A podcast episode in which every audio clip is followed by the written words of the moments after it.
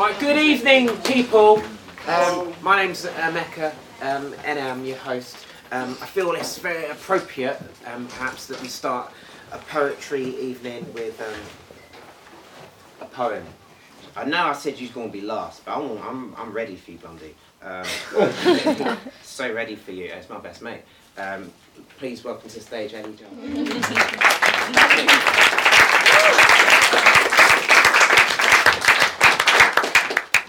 I let the bat dung run from sweat and undulations. Bare feet on a wet rug, there was a disco ball on the canal. I watched it. Go! Shutter sparkle on the leaves. I went go! Two. Arms up. Dance on the canal. Eyes closed, let the bat dung run. Clean your feet in the holy water.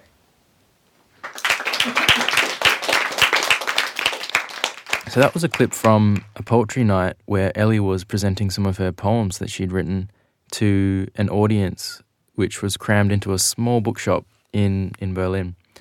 Ellie's a really fun person to be around and also a really easy person to be around because of her lack of expectations in how a situation should be or shouldn't be. So me and Ellie took a walk by a lake which was out in the German countryside. It's about an hour about an hour's train ride from the edge of Berlin and we thought, okay, walking by a lake, there won't be any sounds to interrupt us talking, so we're all good.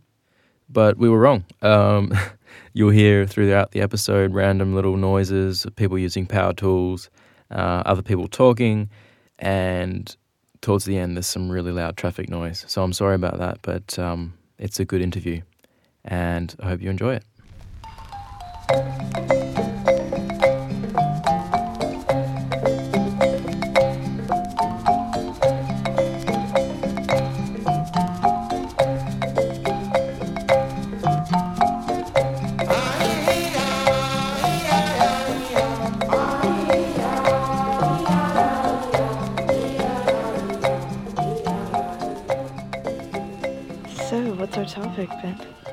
Well, I'm interviewing people who are kind of just doing their thing. Mm. And from the outside, it looks like there's no worries. Like, they know what they want to do, they know what they like, they know what they don't like. Right.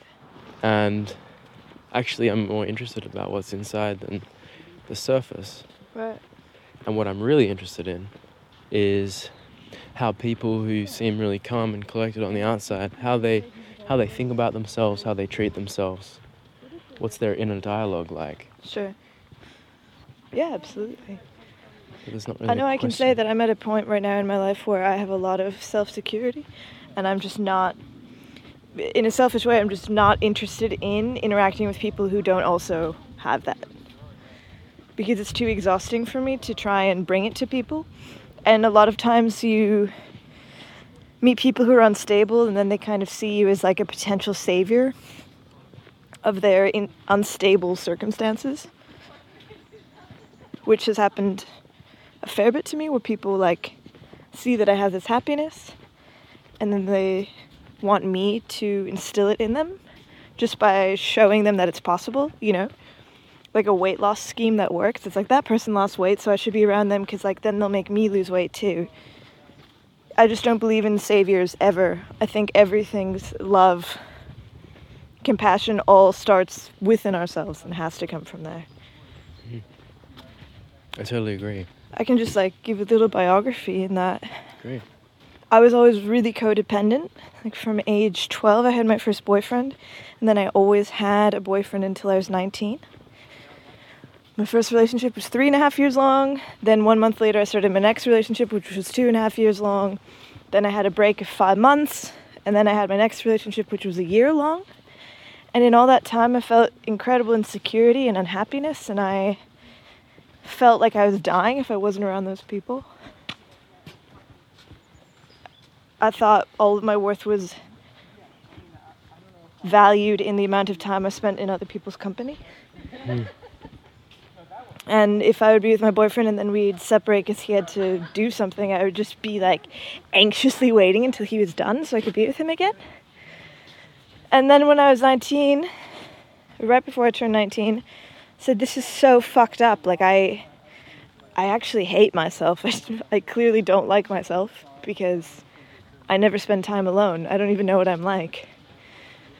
And so I broke up with my boyfriend. And then I did this program in the woods where we lived in the woods with no technology for six weeks.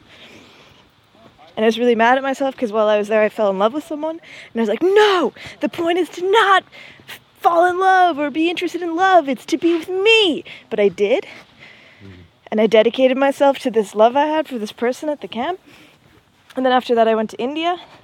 And that's where I first had the opportunity to be like, nope, this time's just for me. And it was the first time in my life where I turned down social offers. Before then, I always felt like I was never getting social offers. And at this point, it was like people would say, oh, Ellie, we're to go out for dinner. And I'd say, mm, I'm just to stay home, read, because that's what I want to do. And then from then on, like from the end of the summer when I was 19 until now, it's been severe, not severely, but um, a lot more self dependent and a lot more interested in a relationship with myself than with anyone. But so I really know what it feels like to be codependent and to be dissatisfied. Like, I really get that. What do you think you were looking for in the other person? You're looking for them to just fill in all the gaps for you so that you don't have to do the work. You just go, I have a deficit here, like, fill it up. Right. You're giving you're giving them the work. You kind of, but it's also because I've been in the same situation, or a very similar one, where I've looked to the other person to just yeah to fill the holes, Totally. and it's like you're a almost a victim or helpless, and you can't do it yourself. Well, yeah, you're not trusting yourself to be fulfilling enough to feel complete on your own. But it's totally understandable as well because you don't at that point you don't uh, know there's another way. hmm What did you have to go through to reach that point? To know that there were other ways. Yeah. Well, first off, being in nature for so long, having a really intimate relationship with nature, uh, without any of the distractions of technology or social media was really important for me. Um, spending time journaling was really important because I had something that I could look back on that was a a measurement of myself and I could fall in love with myself like really wonder that I'd written something or be amazed at something I noticed. Because, you know, when you're falling in love with someone, you fall in love with the things they say, the way they notice things, the way that they interact. And when you can have that relationship with yourself, like open up your journal and go, wow, that's so beautiful that I said that on that day. Like, whoa, that's so gorgeous, this realization that I had. Like, wow, I really love myself. You know? Which is so fun. Like, to have a crush on yourself. I love that. Yeah, that's a great way to put it. Totally. For myself, like I had to get to a really horrible place before I was like, okay, that's enough. Mm. I don't want to feel this way anymore. Right. And it was it was only then that I decided to kind of turn my attention onto myself and really um, just be with myself. Uh, almost out of necessity. Mm. There was no other option at that point because um, the relationship I was in at the time, the person I was with, wasn't available to take care of me anymore. So that support had just been kind of ripped away, Right. and I'm I'm really grateful for that actually. And you realize how much of a crutch it had been for you? Yeah. And only when it was pulled away. Right. I'm sure there's another way to, to discover this, many many ways, but for me that was it. I think relationships are a pretty common um, foil for these things to unveil themselves. They're like these brilliant learning grounds. Yeah, they are. Absolutely. Emeka, so he, you know, my best friend who did the poetry night. Yeah, right. He's also amazing. He, I mean, he and I, like, we've both lifted each other up so much on this campaign of like self love. And so when he was marrying Kati at their wedding. For his vow, what he said was, You see how good I be to me? That's how good I can be to you. Which I think just totally encapsulates the entire ideology. Right? Like, I'm so good to myself. I can be that good to you too. Incredible. But I think I think everything's about a balance, right? Because it's really easy to then also become a hermit. There's no question that you do need other people for the entire human experience. The point is that you can't bring something to the table unless you originally have it within yourself, but to just stay to yourself and to just be a hermit is an incredible waste.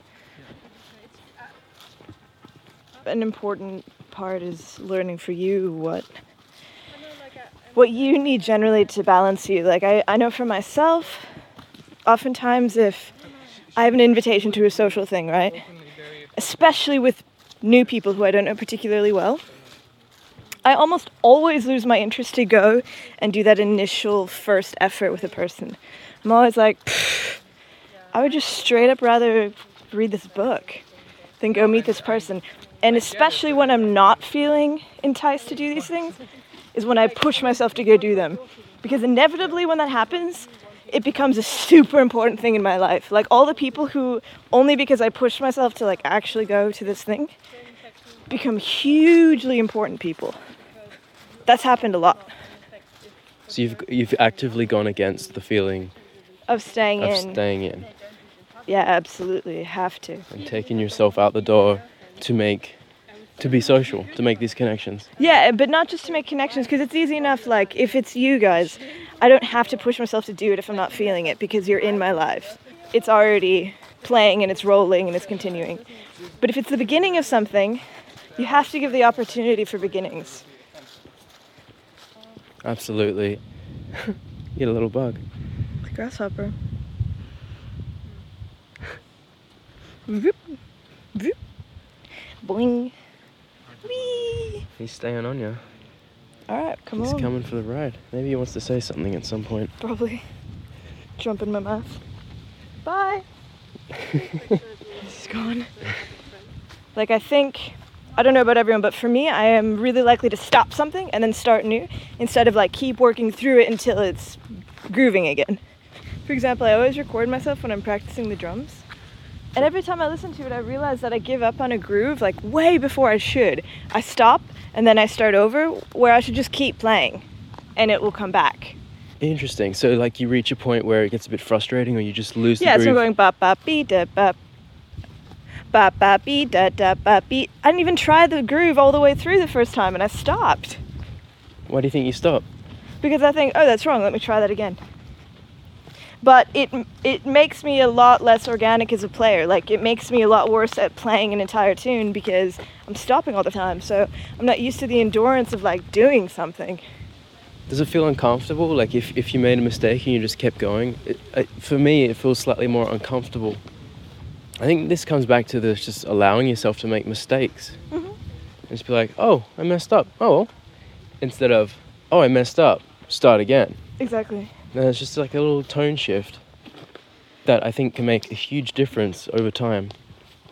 Like, say you're pouring a cup of tea, Sure. really simple example, and you spill some water on the counter. Right. You could be like, oh, I spilled some water. Or you could be like, oh my god, I spilled some water. The difference is pretty minimal in that one situation, but every little mistake you make, which we're doing all the time, because we're not perfect, and there's no right and wrong way of doing something, but with this kind of negative commentary that always is on the negative side, it just drains your precious energy Completely. one little bit at a time. Yeah. And then you just switch, you just tweak it a little bit to like, oh, actually, it's fine if I make mistakes. Then suddenly that energy is not being drained on self criticism, but preserved for you to just try again. I don't think it even takes that much energy to try again. Like everything is just can be at more of a level of stasis instead of a level of drama. And I think a lot through expectations, people create this drama of like, when are we leaving? And then if we don't leave at the time, upset. When are we gonna make that thing? You told me that this. And there's all these expectations, so everything is so elevated in the level of risk that the potential for upset is huge. Hmm. Solely because of those expectations. Yeah, completely. That's an interesting point because I know I know you've done a lot of work with your own expectations of other people Right. and I guess also yourself. Totally. I think as long as I can eat and I have a bed to sleep on and I feel a comfortable temperature, I'm going to be happy. But how do you deal with those situations where maybe there's expectations coming from the other person? I don't keep those people around. Because everyone who's in my life, I keep in my life in a very intentional way, and I work actively towards fostering this relationship. If that's unsatisfying for someone, then it's not going to work. And then how will you let that person know, hey, it's not working for me? That's never happened. Like, this is all theoretical. I don't know. I haven't let these people in my life where I've had this happen. I mean, the only example is with Claudia, my ex freak person who I was seeing. it was the opposite, where I just like never saw him and really didn't feel that there was an effort being put into the relationship. So I was like, hey, this is not working. We have different capacities for this relationship, so this has to stop. Like that, I'm happy I cut it off when I did. Other people would say, oh, like try to work through it, which is what I just argued for with the drumming, but I don't know. I think, I mean, my biggest interest in life is working towards happiness, and I'm always identifying my sources of unhappiness and working towards them. And the most important thing for me is just to first identify that something makes me unhappy and I'll already work towards fixing it. And I always find the solution. So you just have to identify that uh, what's making you unhappy Right. and then you're automatically working towards the solution. Yeah. That's really interesting. I'm biking back in Berlin black with my backpack on track. Two wheels on the pavement under a licorice sky. Berlin black. When the spray gets violent with its thickness like tar. Berlin black, where the predators come out to share the road, jackals of the night. I think of you in Berlin black, of your picture, something grotesque. I learned from you Monopoli is a city in southern Italy, and I learned about more parts down south too. Back to the scene. Berlin black. The sky has an absence of attitude. It leaves impressions on the river. The river takes its color and makes it rumble. It shakes it like maracas. The jingle jangle of black. On these restless nights, I find myself undisciplined. I may end up somewhere I didn't set out to be. Me in Berlin black with my backpack off my track with a Lamborghini riding past. The man driving the Lamborghini, he's wearing his sunglasses in the dark. He's lighting his cigarette and he's filling his Lamborghini with smoke. He's driving straight down to Checkpoint Charlie, revving up the engine. He passes the sands of sand with abandon. The Lamborghini winks up at the blonde soldier. Berlin black, when the spray gets darker than wet tar, when my legs make perfect O's, when my legs hold a secret between them. When the sleek black cars come off their streets and slink like leopards down Mitte's passageways with me. I think of you in Berlin black, of your picture, something grotesque. You taught me Rome was a place of luxury.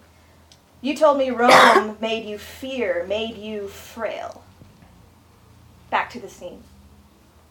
Berlin black, me and my backpack with a BMW riding past. On these restless nights, you might find yourself undisciplined. You might end up somewhere you didn't set out to be. Me and the man's accordion music, concrete audience, bookshelf applause. The racing BMWs are louder than his Bach. The man's machismo is wider than my hips. The river's black is giving back the sky's absence with attitude. Come at me! I'll eat you whole! It's my secret that I go out at night and dance with the predators. I do it on my bicycle and I don't talk to anyone about it. I dance with the predators against a neutral backdrop. Prada sans patrons. Gucci con no one. Hmm. I think of you in Berlin black, of your picture, something grotesque. You told me my body was something to be ashamed of. It reminded you of how you were bullied. I think of you as I pedal under a starless sky. I think of you and thank you for being so wrong. Berlin Black. Me with my backpack on my track with an Audi riding past. I think of you in Berlin back. My legs make perfect O's. The spray shakes the jingle jangle of black. I'm on track riding with me and my backpack on my bicycle under Berlin Black.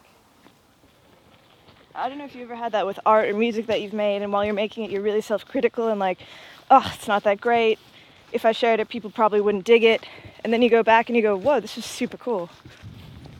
But why do you think that is? Why do you think we're so out of tune with what we're actually making in the moment? Because, oh, man, I don't think we trust ourselves enough as artists and as producers, and I think we value ourselves as consumers. So, people believe there's already enough products out there. Why would people need like my thing? But they do. I mean, you exist, so people need you. I have this with my poetry all the time. It's like, oh yeah, like I like my poems that I write, but I don't know, I don't really need to share them with anyone. Like, what would anybody, I don't know. And then I just don't really share my poems. And then I've just got 500 poems that have never been shared. You know, why? You might as well share. Even in something that is uninteresting for a person, then they can realize why it's uninteresting for them, and then they can go make something that's interesting. Wow, that's a nice way to see it. Totally. That's why, like, I either like to see really good theater or really bad theater.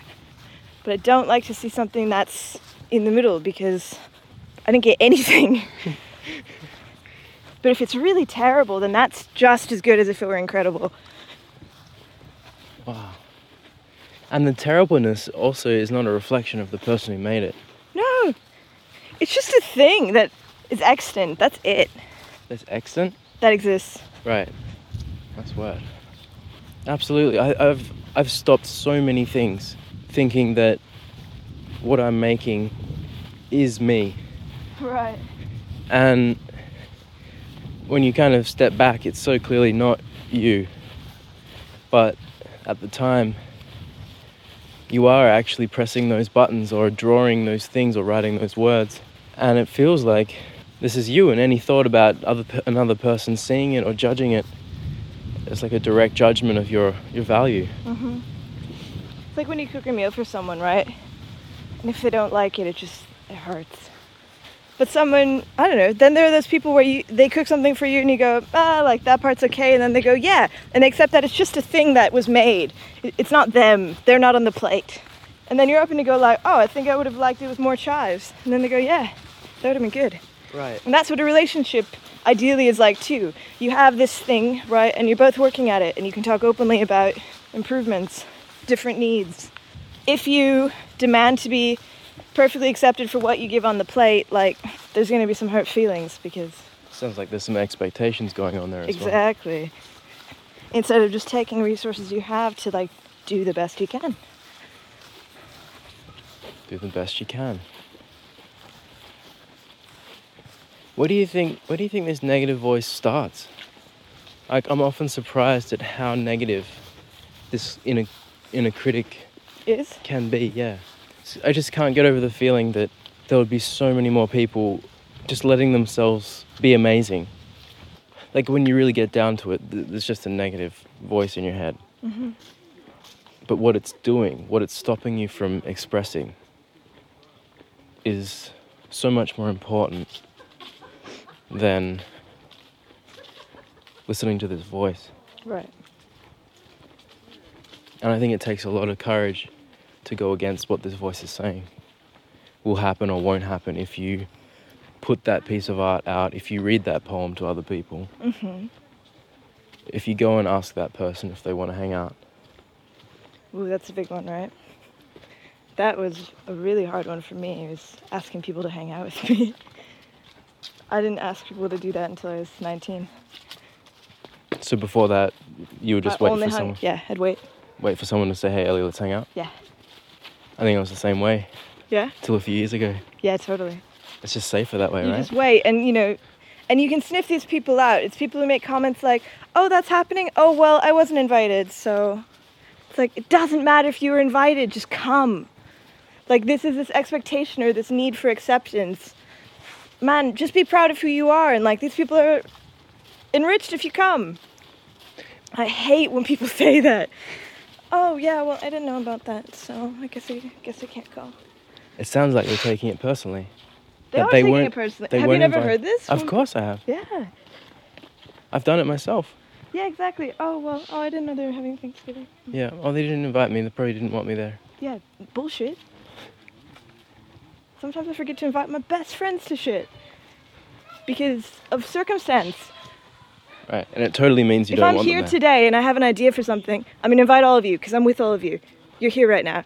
Someone else who I really love, who maybe I haven't talked to for a week or two, like maybe they won't get the news, because they're just not in your head at that moment. or they're not literally in front of me. Right. And it's got no reflection at all on that person. No. Or think about it. The people who you really, really admire, like the people who you just revere, are not necessarily the people you spend the most time with. Like the amount of time you spend with people doesn't directly correlate or reflect anything other than circumstance. Some of the people I love the most are in the United States, okay? So, like, I don't spend time with them. Or even in Berlin. Emeka is my favorite person. I don't spend the most time with him. I've, I've met him very briefly, and he's got this amazing, electrifying energy. So much energy just pouring out of him. But it doesn't, like, I probably couldn't take more than a day's worth of that before I needed a break myself. Straight up. That doesn't mean I should force myself to build up a tolerance to this high energy, or it doesn't mean he should share any less of his energy. Exactly. It's just two of us thinking, uh, rather feeling, where's the where's the point of enough? It's like, oh, that was so nice, but now it's time to go and spend some time with myself. Or Yeah, exactly. I believe the most delicious things we don't need all the time. We can't eat that much of them. We eat a lot of the, the stable staples. Not too spicy. not too spicy. It was spicy all the time. Comforting, nice, yeah. Yeah. Again, it comes back to a balance. It's all about balance. And listening to yourself and noticing when it happens. Like I had that with Emeka. Whew. He would come over at four in the morning. We'd stay up chatting till nine in the morning, then we'd sleep, then we'd wake up, and he would just stay and stay and stay. And I had to say, like, dude, you gotta go. I've I've enjoyed you, go. I'm exhausted. Exactly what you were saying. Just knowing what that is for you. That's something I'm really interested in. But that that feeling that comes up for you Mm-hmm. when you know, okay, that's enough. Do you have enough of a grasp on it to try and describe it? What it feels like? Yeah. If I feel like I can't be present with you anymore, then it's time for me to do something else. Right. So if you feel like your attention's drifting, or Mm-hmm. there's this feeling like y- you want to do something else, Right. then you'll you'll take action on that. Because I've got these like different delineations of people in my life. There's some people who I only want to be around when I'm 100%. That's just the type of relationship we have, and it's not the right energy if we're together and one of us isn't completely there. There are other people who I really enjoy being with them when I'm not quite 100%. I enjoy time with them more when I'm not 100%. And just being aware of what those relationships are and which people fit in on what days with my energy. You know, there I have some friends who are just and when I'm with them I have to go whoa, whoa, whoa. I just can't do that every day. There are other people who I can just kind of sit around an apartment with. Some days I want that.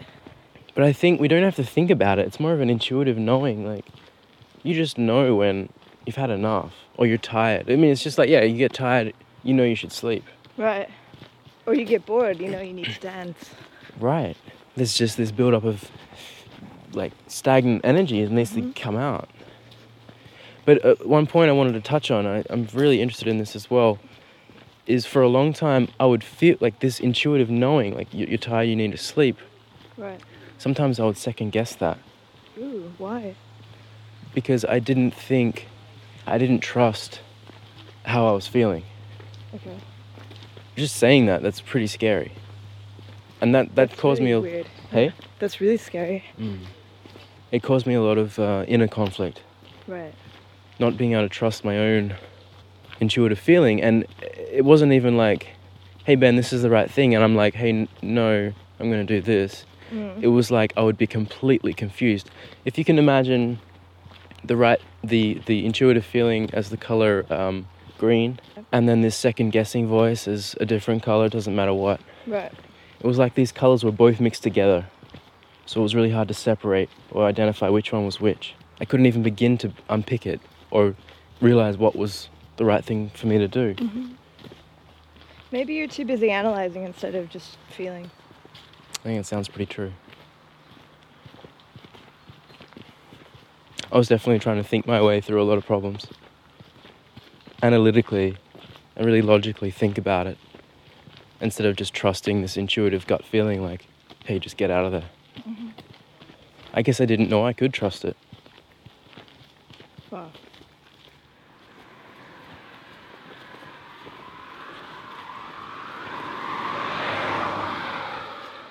If you had if you had a piece of advice for someone just kind of struggling listening to themselves, hmm trusting their their inner voice, what would it be? Work towards your sources of unhappiness. Address what your sources of unhappiness are and see which changes make you happy and then work from there. So just listen, identify your unhappiness, try things out and listen to what feels right. Yeah. Yeah, without any preconceptions or expectations.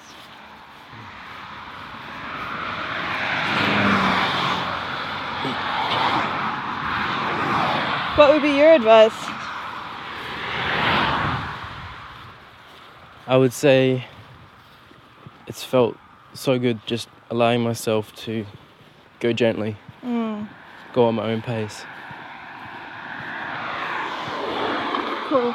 Giving my, myself the space to do that, and not feeling hurried by anyone else or anything else. Like, I shouldn't have worked out what's making me unhappy and addressing all my expectations in a month. Mm-mm. It, it's an ongoing process, and I'm still working at it. Yeah, that's a lifetime thing. It's a, it's a, yeah. It's a lifestyle. But every little bit, every little thing I allow myself to do and be, it becomes that much easier just to be me. And the sense of happiness and just ease that goes with that is, yeah, I don't know how to describe it. I mean, it just feels right. Yeah.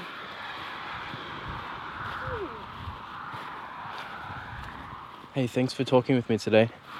It's been a long time coming. Yeah, we've been trying to do this for a while now, and I'm glad we finally did it. I'm definitely going to take away some of the stuff you said today. I thought you meant edit it out, but you mean carry it with you. Carry it with me. Okay, Leave it in. leave it in. Take it with me. Take it out to a Chinese restaurant. Did you all catch the storm that happened earlier, like two hours ago? Yeah. We're gonna bring it back. it's gonna be easy. All we need is our four fingers. So, if you would all start with me with one finger, the rain's starting to fall. You can close your eyes if you like, it's pretty nice. all right, and we add in our second finger, it's raining harder. And our third finger,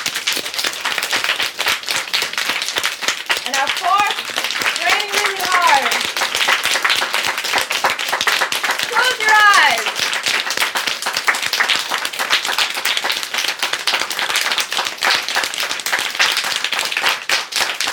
All right, now we're back to our third finger. It's getting lighter. Down to our second finger. Now one finger. And let's naturally find an end for our rainstorm together.